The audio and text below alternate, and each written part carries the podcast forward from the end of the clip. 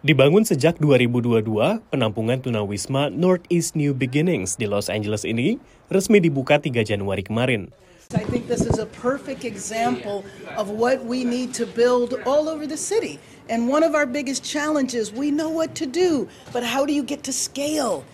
Kompleks ini akan menampung 95 orang, sebuah langkah awal di kota yang memiliki sekitar 46.000 tunawisma, menurut Otoritas Layanan Tunawisma Los Angeles.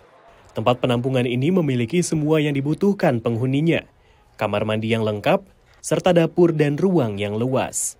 We have this one is a 3-person room. It has a full bathroom. Each unit is custom. We've color-coded them. We want them to feel at home. Selain tempat tinggal, penampungan ini juga membantu penghuninya mencari pekerjaan, mengajukan tunjangan jika diperlukan, dan mengobati kecanduan obat-obatan.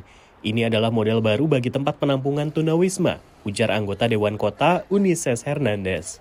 Usually interim housing looks like tiny sheds where it's just a place for people to sleep.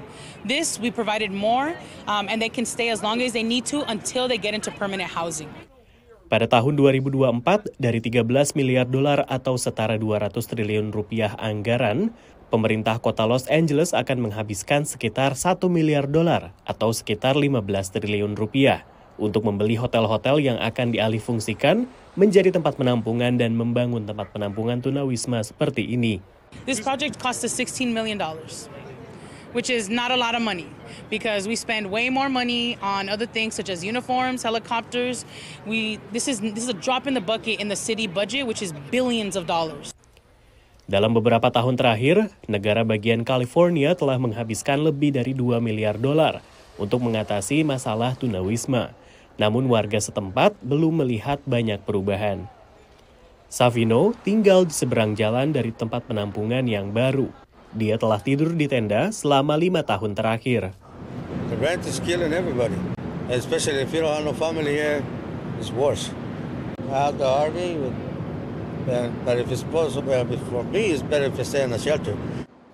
Savino mengatakan bahwa ia akan dengan senang hati menghabiskan musim dingin saat ini di Northeast New Beginnings. Tetapi daftar tunggunya sangat panjang sehingga ia mungkin tidak bisa masuk sampai musim panas pada pertengahan tahun. Kota Los Angeles di California adalah kota di Amerika dengan populasi tunawisma terbanyak, disusul dengan kota New York. Jumlah tunawisma di Amerika Serikat naik 12% pada tahun 2022 akibat pandemi COVID. Dan naik lagi 12% pada tahun 2023 karena tingginya biaya hidup. Dari Washington DC, saya Rio Tuasikal dan tim VOA.